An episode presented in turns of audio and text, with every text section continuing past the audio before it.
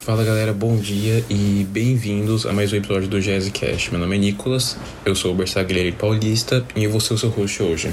O episódio de hoje vai ser sobre estratégia militar, os comos, ondes e porquês do assunto, apresentado de uma maneira mais lúdica e usando a cultura pop para elucidar o assunto. A obra que foi escolhida para esse episódio é Game of Thrones, em parte, né? Porque eu tenho meus favoritismos, eu amo a série. E em parte porque a série traz uma exploração de temas como conflito armado, tática, diplomacia, etc. Uh, algo que encaixa muito bem no podcast como um todo. Então, bora começar?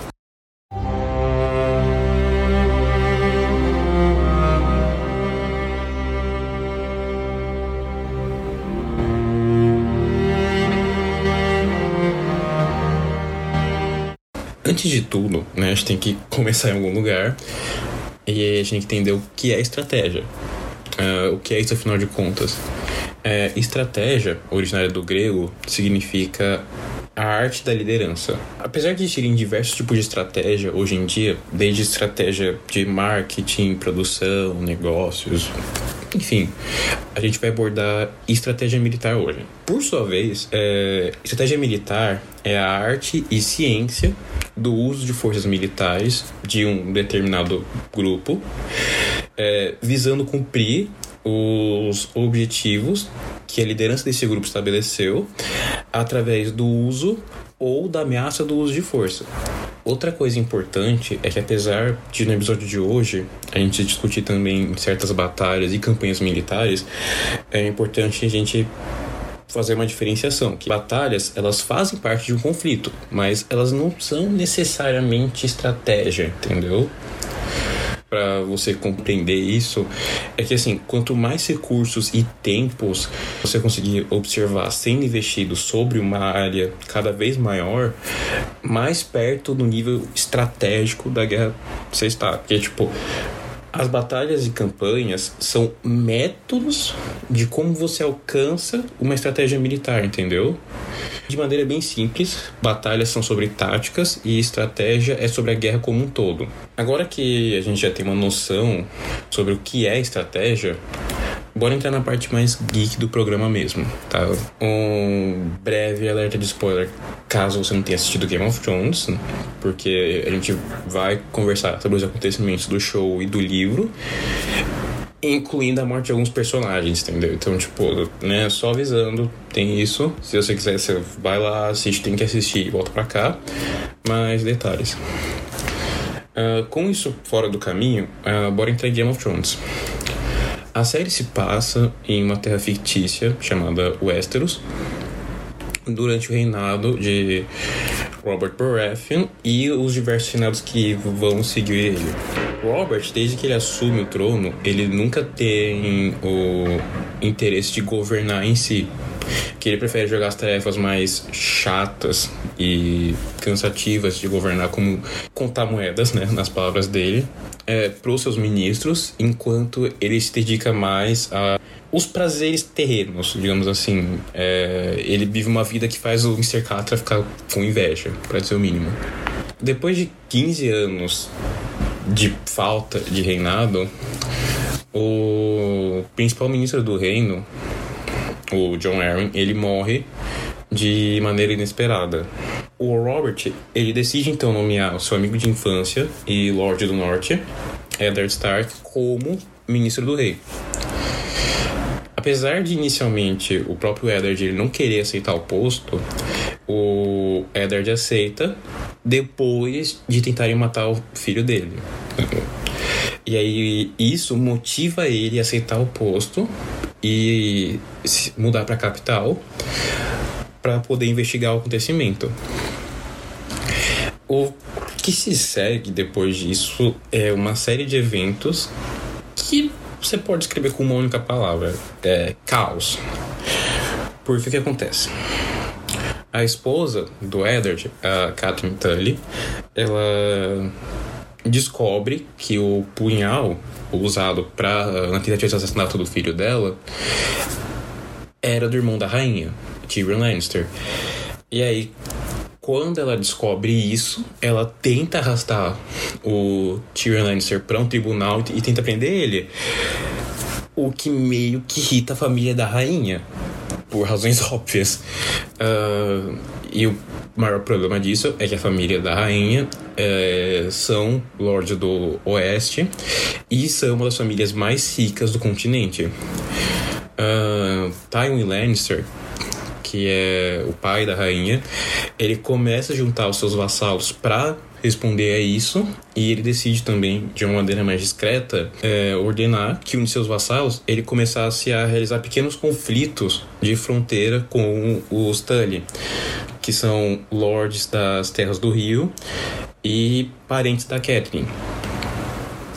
Enquanto tudo isso acontecia, o Eddard Stark descobre que os filhos da rainha são ilegítimos e frutos de uma relação incestuosa entre a rainha e o seu irmão Jaime Lannister. Aí, Carolinte, você se pergunta, o que o rei estava fazendo no meio de tudo isso?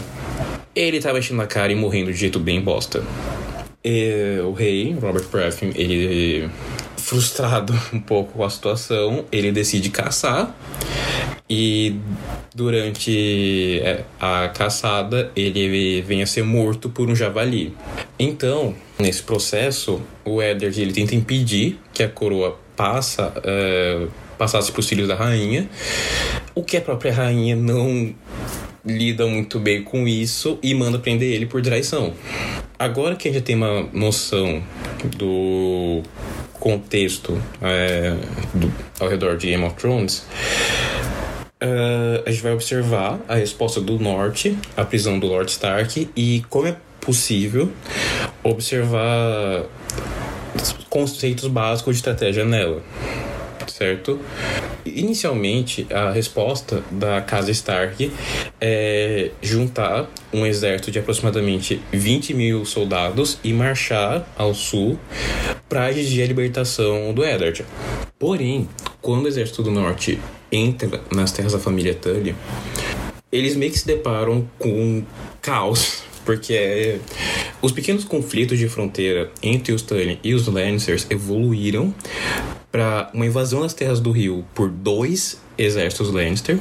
Um exército Lannister é, destrói os Tully em batalha e cerca a principal fortaleza da região, é, Correrio, enquanto o outro é, manobra para isolar as terras do rio de ajuda do norte, porque eles seguram uma das principais travessias de rio na região, que é a, o Ford Vermelho. Enquanto a outra travessia, a, nas Gêmeas, que é uma fortaleza, se mantém neutra no, durante o conflito. E aí o Tywin ele conta que eles vão se manter neutros e ele vai poder cortar a ajuda do norte. Enfim, continuando. Essa situação força o norte a expandir os seus objetivos na região, porque é, colocando a expulsão das forças Lannister da província como objetivo. Tá. Agora, como os Stark se propõem alcançar esses objetivos? com o objetivo de resgatar os Tully virando a prioridade agora desse exército, os Starks negociam um pacto à família Frey, que, é, que controla as gêmeas, e eles conseguem esse acesso à travessia do rio. É o que eles fazem. O exército do norte se divide em dois. A cavalaria, com mais ou menos 5 mil homens, atravessa a ponte de maneira discreta e marcha rapidamente em direção a Correrio, que é a, a fortaleza cercada, enquanto a infantaria marcha ao longo da estrada, oferecendo combate para o exército do Tywin que está ocupando a encruzilhada. A infantaria do norte ela marcha rapidamente durante a noite, tentando pegar o Tywin de surpresa.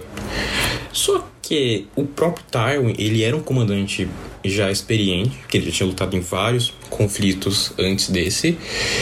E o resultado é meio que de se esperar, porque ele consegue organizar as tropas dele E durante a batalha, ele força a retirada do norte e inflige baixas consideráveis. Só que quando ele descobre, é, a partir de prisioneiros capturados, o plano dos Stark, ele desiste da perseguição da infantaria Stark, o que salva a infantaria Stark de ser destruída, e ele dá meia volta e corre para salvar o exército, o outro exército dele. Aí o que acontece?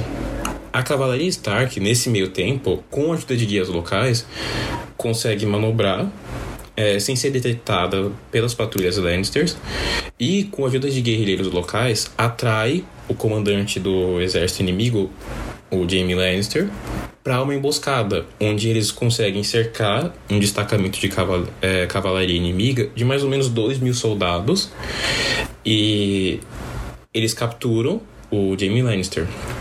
E aí no dia seguinte, a cavalaria Stark ataca os acampamentos dos Lancers ao redor de Correrio e ao longo da, dessa batalha o grosso do exército Lancer é destruído, mais ou menos dois terços deles são mortos ou capturados. E aí o que sobrou bate em retirada é, em direção às terras do oeste. Em mais ou menos uma semana, os Starks eles aniquilaram o exército inimigo, levantaram o cerco de uma importante fortaleza aliada e capturaram um líder Lannister. Só que no dia seguinte, o Lord Eddard Stark é executado por traição. Com essas informações que a gente tem dessa campanha do norte, a gente vai fazer uma análise dela. Então, o que acontece? Apesar da campanha do norte como um todo ser incrível taticamente, né? Não vou, não tenho nem como disputar isso. Ela é, ela se mantém desse jeito quando analisada de maneira estratégica? Tá. Quais são os principais objetivos, né, para a gente ter, julgar o mérito? O primeiro objetivo era remover a presença Lannister das terras do rio, e o segundo era garantir a libertação do Lord Stark. O primeiro objetivo não foi alcançado, né, de maneira definitiva, porque as forças Lannister ainda tinham um exército na região após o término da campanha. E o segundo objetivo foi uma falha, porque o Lord Stark ele é executado pela coroa como resposta à campanha do Norte. Então, tipo, apesar da campanha do Norte ter bons resultados taticamente, a campanha inicial do Reino do Norte na guerra ela é bem estrategicamente ambígua, porque eles não trazem a conquista dos objetivos, nem uma derrota é, definitiva dos Lannisters. Bem, é isso, galera. Eu não vou entrar muito mais no tema, né? Porque em respeito à minha sanidade mental e a dos ouvintes, eu vou poupar vocês, a minha pessoa, falando sobre Game of Thrones por cinco horas seguidas, né? Que se eu pudesse, eu fazia isso. Uh, caso tenha gostado do episódio, compartilhe, avalie o episódio também para a equipe aqui ter um retorno. E caso você também não tenha gostado, avalie também que a gente tenta desenrolar aqui alguma coisa sobre isso. É isso, turma. Tenha um bom dia. Valeu.